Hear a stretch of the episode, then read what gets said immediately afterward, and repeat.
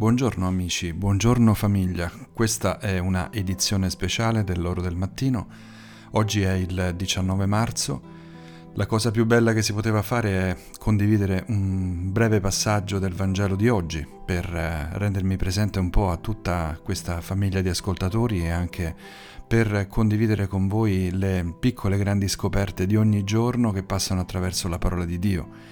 E l'annuncio della parola è qualcosa di importantissimo in un tempo come questo. E l'occasione mi arriva proprio da un regalo, un regalo che una, una giovane, Teresa, mi ha fatto di un libro su San Giuseppe nel quale attraverso varie citazioni, eh, soprattutto di santi, i padri della Chiesa, arrivano a noi note eh, assolutamente singolari, originali nella lettura di questo personaggio che è San Giuseppe che è autore eh, insieme a, al buon Dio di una paternità che si fa carne accanto al piccolo Gesù e nella storia anche della sua adolescenza e crescita. Allora vorrei iniziare insieme a voi leggendo eh, questo testo del Vangelo che oggi ascolterete nelle nostre chiese almeno fino ai primi vespri della terza domenica di Quaresima, quindi entro diciamo la mattinata di oggi. Dal Vangelo secondo Matteo. Giacobbe generò Giuseppe, lo sposo di Maria, dalla quale è nato Gesù chiamato Cristo. Così fu generato Gesù Cristo. Sua madre Maria, essendo promessa sposa di Giuseppe, prima che andassero a vivere insieme, si trovò incinta per opera dello Spirito Santo. Giuseppe suo sposo, poiché era uomo giusto e non voleva accusarla pubblicamente, pensò di ripudiarla in segreto. Mentre però stava considerando queste cose, ecco, gli apparve in sogno un angelo del Signore e gli disse, Giuseppe, figlio di Davide, non temere di prendere con te Maria tua sposa. Infatti il bambino che è generato in lei viene dallo Spirito Santo. Ella darà alla luce un figlio e tu lo chiamerai Gesù. Egli infatti salverà il suo popolo dai suoi peccati. Quando si destò dal sonno, Giuseppe fece come gli aveva ordinato l'angelo del Signore. Parola del Signore, lode a te, o oh Cristo.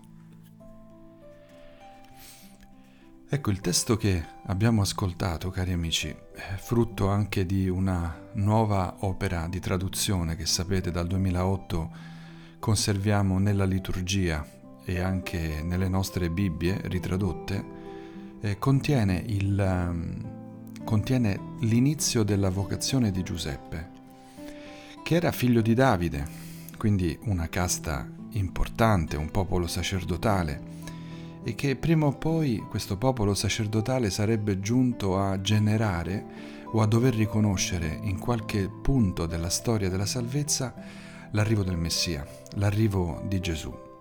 E tocca a Giuseppe, che si trova nel, nel mezzo di questo crocevia storico nel quale si interseca anche il progetto di Dio in un, nu- in un modo assolutamente nuovo, in un modo imprevedibile, come sono i progetti e le promesse di Dio, e per questo anche difficili da riconoscere, difficili per i potenti, per i forti, facili da riconoscere per gli umili e per i piccoli. Ecco, Giuseppe all'interno di questo Vangelo entra nel novero dei piccoli e si mette nelle, nella condizione di riconoscere il grande progetto che si fa carne all'interno del piccolo grembo della piccola Maria.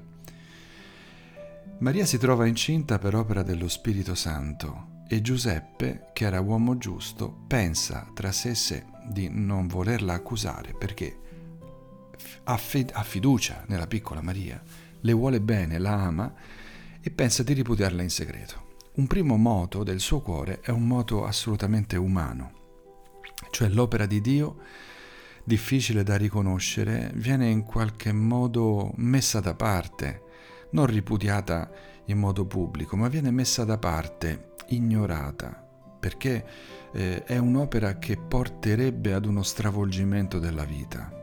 E Giuseppe fa un'opera interna, immediata, legata molto a progetti umani chiaramente, che è un'opera di mediocrità.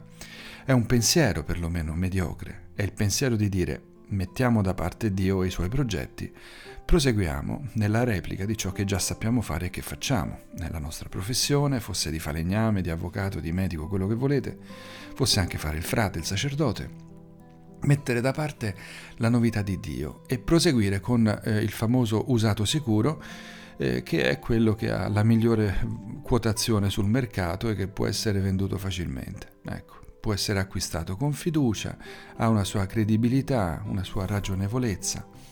Ecco, tutto questo eh, credo che sia esattamente eh, ciò che noi eh, vorremmo poter fare senza che eh, il piano di Dio intersechi la nostra storia, che non ci venga a disturbare. Ma il disturbo qui è molto grande.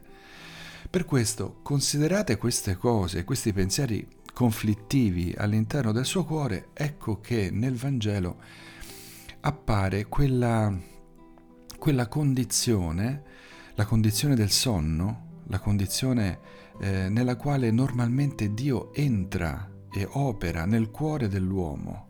In qualche modo lo anestetizza con il sonno, come abbiamo commentato alcuni giorni fa con un gruppo di giovani. Il sonno entra nella vita dell'uomo non solo come condizione di eh, incapacità da parte dell'uomo di ascoltare Dio, ma soprattutto perché eh, Dio deve operare a cuore aperto e quindi l'anestesia è indispensabile. All'interno di questo sonno, ecco il sogno. Giuseppe è portatore con il suo nome e nella tradizione biblica eh, di uomini che hanno sognato, hanno sognato in un modo molto concreto. Eh, un angelo appare nel sogno durante il tempo notturno, il tempo della perdita di sé, delle proprie coordinate, di tutti gli appigli al proprio buonsenso, ai propri progetti umani, quando tutto viene meno, abbandonato ad un momento notturno nel quale è Dio che opera, ecco che appare la parola del Signore, la buona notizia, questo vuol dire la parola angelo. E l'angelo del Signore gli appare e gli dice Gesù, Giuseppe, figlio di Davide, non temere di prendere con te Maria tua sposa perché il bambino che è generato in lei viene dallo Spirito Santo.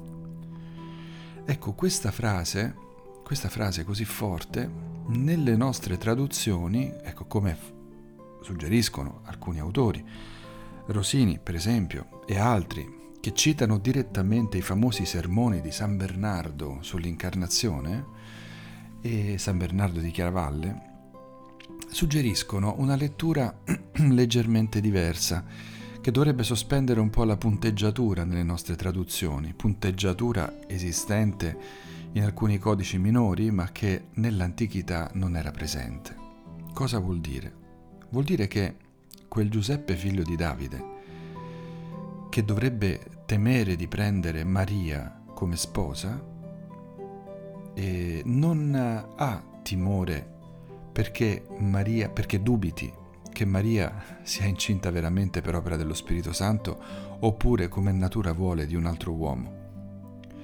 Ma quel timore è legato ad altro, non è un timore morale se volete, non è un timore di castità che non è stata preservata, non è un timore legato a una ignoranza riguardo uh, le condizioni vere, reali o presunte del cuore della piccola Maria, ma piuttosto è un timore che è più profondamente legato a tutta la sfera del timore reverenziale nei confronti di Dio.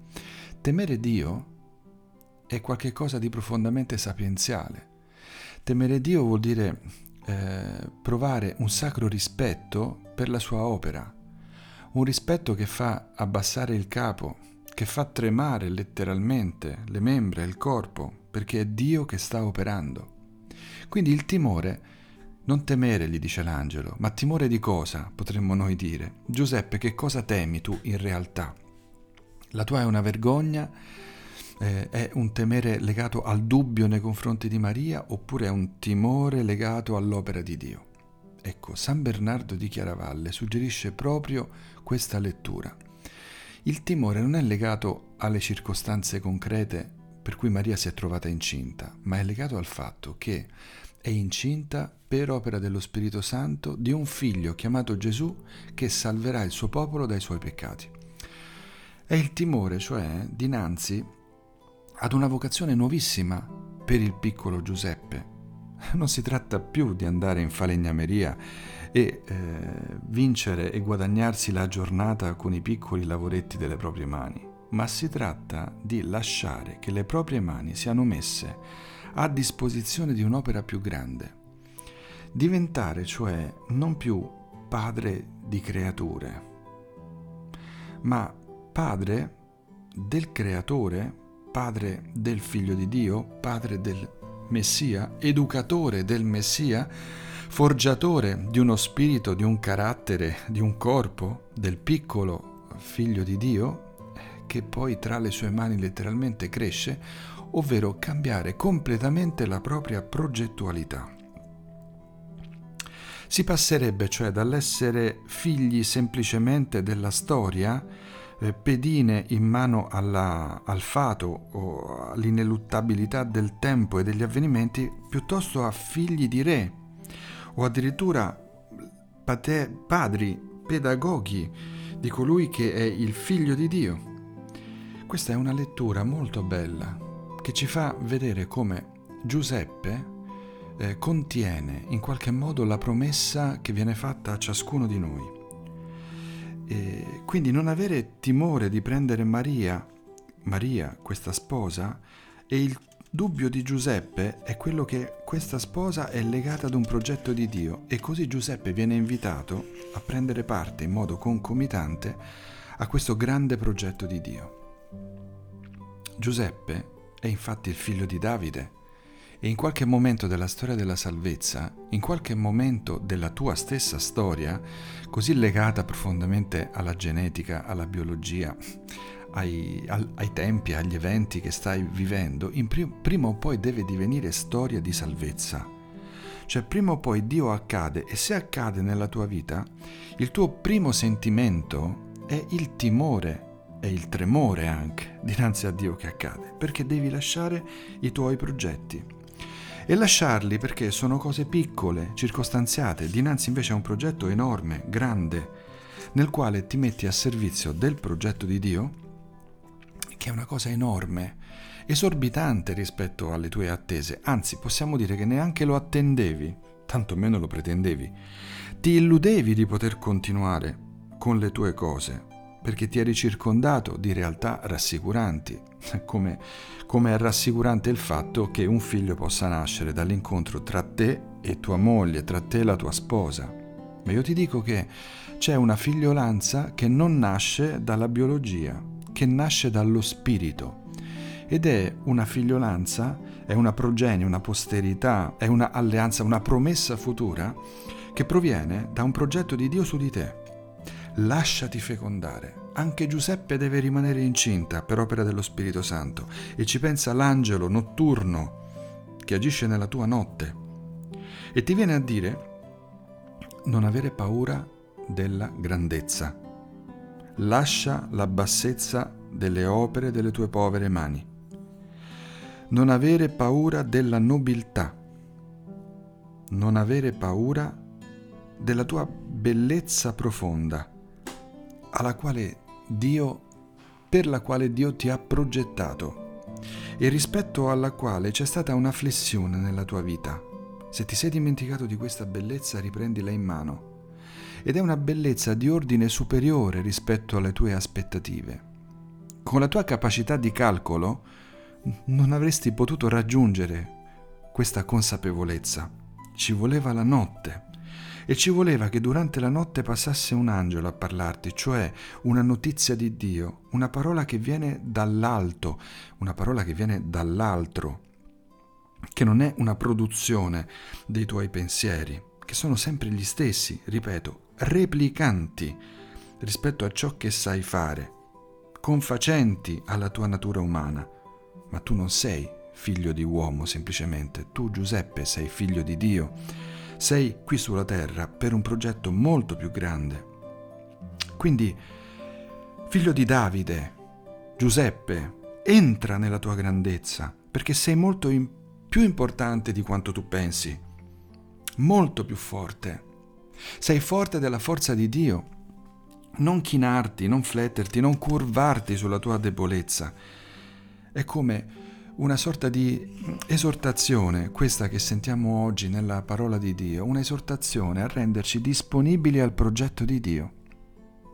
Quindi se devi avere timore, abbi timore dell'opera di Dio, un timore che, dal quale esci a testa alta, con il quale guardi finalmente molto più in là della tua miopia, molto più in là dei semplici progetti che ti sei posto. Ecco, e, e questo vuol dire, vuol dire che nella purezza e nella giustizia di Giuseppe siamo invitati ad abbandonarci alla misericordia di Dio e ad abbandonare ciò che ci fa veramente curvare sulla nostra triste storia, oppure ce la fa apparire veramente triste e lacrimevole. E questo è il peccato.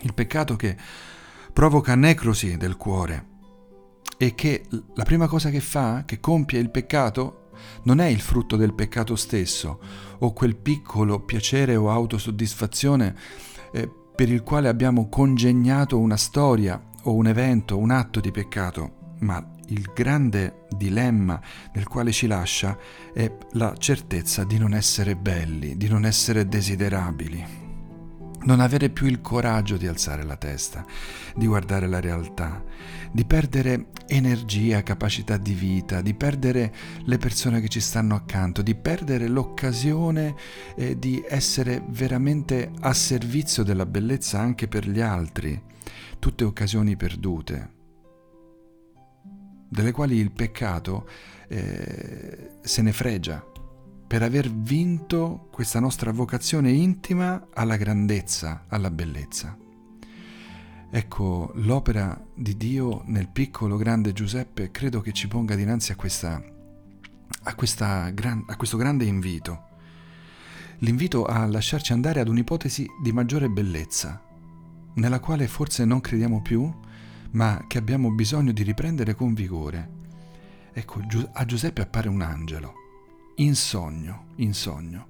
E questo angelo deve portare una bella notizia, una meravigliosa notizia, assolutamente imprevista, ma la deve portare nella tua notte, nel tuo sonno notturno e anche nella notte della storia, perché è un sogno che viene eh, consegnato, che viene comunicato non solo ad ogni singolo cuore nella notte, ma anche ad un popolo nella notte, anche ad una umanità nella notte individuo e collettività, la singola persona e la comunità si richiamano costantemente perché viviamo tutti insieme un'esperienza notturna, nella quale c'è sempre una parola che brilla e questa parola è la parola di Dio che vi è stata annunciata.